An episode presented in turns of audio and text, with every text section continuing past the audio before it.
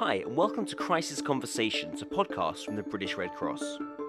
The NHS is one of the UK's most revered institutions, offering free healthcare to all UK residents, but it's under mounting strain. Yes, hospitals up and down the country have been preparing for their busiest time of the year, juggling limited resources to get the best out of them. It has been argued for some time that some patients have been discharged too early and without proper care plans in place. Many hospitals across the UK are under serious pressure this winter.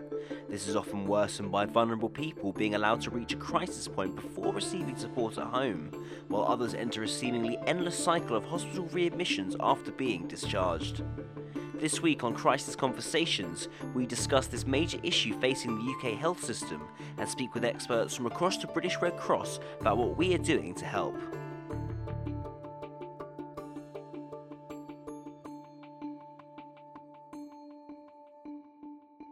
Latest figures show that hospital readmissions have risen by nearly 23% in the last five years, and that one in five of all emergency readmissions now happen within 48 hours. I'm joined now by Norman McKinley, the Executive Director of UK Operations here at the British Red Cross. So, Norman, just how large an issue is this? Well, if you think about what it feels like to be in hospital, none of us wants to be there. And if we just think about the numbers who are currently making demands on that system, I think it's a pretty big issue. It's also a huge issue for the hard-working NHS colleagues who are trying their very best to keep the whole system serving all of us well. Um, so, doctors and nurses who've really been contending with a rising demand in what is an already very stretched system. And as we think particularly about just the winter pressures, then that's a situation which is very acute, very demanding. And if you happen to be vulnerable, unwell, and caught up in that process, it's a very, very challenging time, despite the best efforts of hardworking NHS colleagues. So, why do you think that it is happening, despite, as you mentioned, the best efforts here? Well, I think we know that most illness occurs in people's own homes. And so, actually, I think the issue is much more to do with the funding gap that we've observed the effects of um, in terms of social care. That means, in effect, that the help that would ordinarily be provided um, to prevent people from becoming unwell and falling into crisis and being admitted to hospital, um, all of that uh, is really stretching. Uh, the resources and exposing some very vulnerable people in their own homes to greater risks of crisis. And so, bearing all that in mind, so why has it increased in recent years then?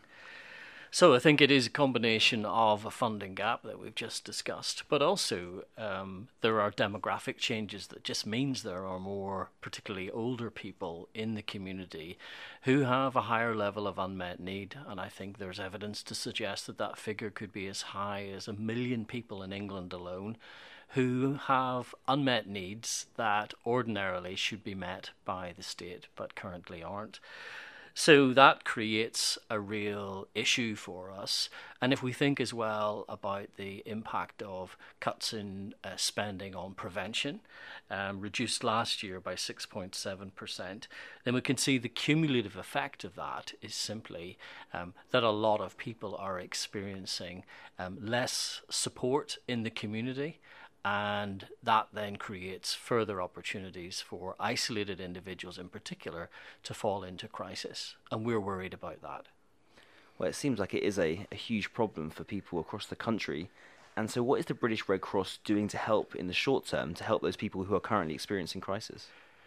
our view presently is to um, offer a number of services in and around acute hospital activity, both in terms of planned hospital discharges, which are really, really important in getting well people out of hospital as quickly as possible, and all of the practical support that goes with that, to supporting people who may turn up at emergency departments at hospitals but who don't actually need to be there, and allowing them both reassurance when they feel vulnerable in the emergency department, but also having practical help to leave the hospital and therefore to not enter the system unnecessarily. And finally, there's a raft of services across the whole country called Support at Home, which is essentially trained and skilled volunteers by the British Red Cross supporting people in their own home to develop confidence, a sense of feeling secure, of knowing that they can stay well in their own homes with a little bit of help from our volunteers. So, in the longer term, what does the Red Cross want to see by way of positive change? The Red Cross is clear that we do need a truly integrated approach to health and social care um, from both a policy and resourcing point of view. And we definitely do need a whole system approach to finding sustainable solutions. And we want to maximize the opportunity for organizations such as ourselves in the third sector to be part of that creative problem solving approach. Um, it's important that recommendations such as from our recent in and out of hospital report, which suggests you know the significant but simple steps of screening for people who have multiple admissions and looking at their home conditions, is a relatively low cost thing to do that might actually help alleviate some of the pressure on the system and improve the lives of vulnerable people. I think we also feel that simple actions now could ensure that we prevent further people from moving into the system. Things like flagging the fact that someone may have multiple admissions, and we should therefore examine what their home conditions are like and try and prevent that reoccurrence. I'm joined now over the phone by Eve Stomati, the Independent Living Operations Manager for London. So, to start with, what are the most common issues that people going in and out of hospital actually have to deal with? So, we see a range of different people who obviously face different issues. A lot of people that we see are older, vulnerable people. Um, so whilst in hospital, they could face delays actually leaving hospital um, if they don't have anyone to meet them at home um, or anyone to help them get home. Um, they could also, when they return home, face difficulties in terms of if they've got a package of care from social services, that may not have been restarted. Um, they might need mobility equipment, um, which can be difficult for people to access. And they may also have the situation that they go home and actually they just don't have any food at home because they've been in hospital for a while. Their heating could have been cut off. Um, they might just be very anxious to go home at all. And some people may go into hospital um, with certain certain abilities to do things like go and collect their own shopping or go and pick up prescriptions they need. But by the time they've been in hospital for several weeks, they may then struggle when they get back out to do that, particularly if they're elderly. So I think being in hospital for one day for someone over the age of 80 is the equivalent to being there for a year in terms of muscle aging.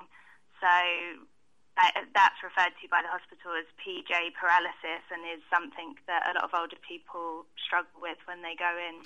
So obviously there's quite a range of issues there that people can, can struggle with. So what does the Red Cross do to help uh, these people? So our services do several different things. One of the one of the areas that we focus on is assisting whilst people are actually in hospital, so trying to set up the situation for them once they're discharged from hospital. We can arrange transport for them to go home. We can actually accompany them home and settle them in. Um, we can check that their house is in a suitable state for them to go back home. We can speak to social services on their behalf. Uh, once they're home, we can provide some ongoing support. So, on average, we provide short term, four to six week support. It could be around one visit a week, and it's usually focused on practical and emotional support. Another aspect of what we look at is service users who can be identified as very isolated and who are quite lonely, and that might not have been identified previously. And then when they've presented at hospital, the hospital staff may have noticed signs of that. Um, we've got a specific service at the moment, Connecting Communities, which is focused solely on linking people into community activities and befrienders. Um, so the Red Cross can be very important in that. And another thing is us being involved in major incidents. So, like with Grenfell, our independent living teams worked with the emergency response teams to help with the victims in the hospital and also in the aftermath in the community. So it sounds like a really kind of in-depth service that perhaps a lot of people listening wouldn't know that the Red Cross does, or at least not kind of to the extent that it is. But just how important is this work to the service users?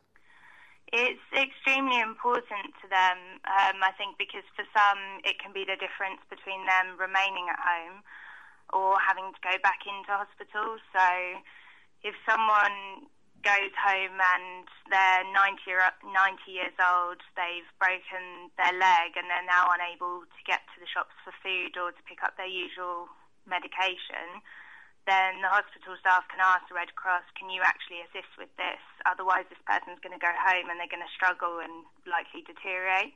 And also for younger people, some of our services that are available to people 18 years and over, they might have been living a perfectly normal life before and now they unexpectedly can't manage. So the Red Cross can give them back their dignity, can make them feel empowered in their lives again because they're just uh, shocked at the situation they found themselves in. Uh, we've had a recent case of a 90 year old gentleman who he struggled to get out to get food shopping for himself and also to go to the post office to collect his pension, and he was actually admitted to hospital because he fell whilst trying to get out of the house to do those tasks.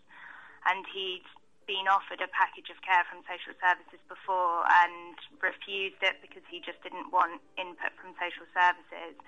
But he was then referred to us, and we got to know him over several weeks. We assisted him with his shopping, with um, collecting his pension, and we managed to build a bit of relationship between him and social services so that he then would accept uh, carers coming in and assisting him with some of the essential things he needed. Uh, so he was really pleased with that, and I think because we just had that bit of extra time and we're able to provide this really personal service, people respond well to it and, and feel empowered by it. British Red Cross helps over 300,000 people live independently at home, including helping 80,000 people get home from hospital. For more information on our work, please search Red Cross Independent Living online. Thanks to Norman and Eve for joining us on this week's podcast. Credit for the news clips goes to ITN, Al Jazeera English, and Good Morning Britain. This has been Crisis Conversations, a British Red Cross podcast. Thanks for listening.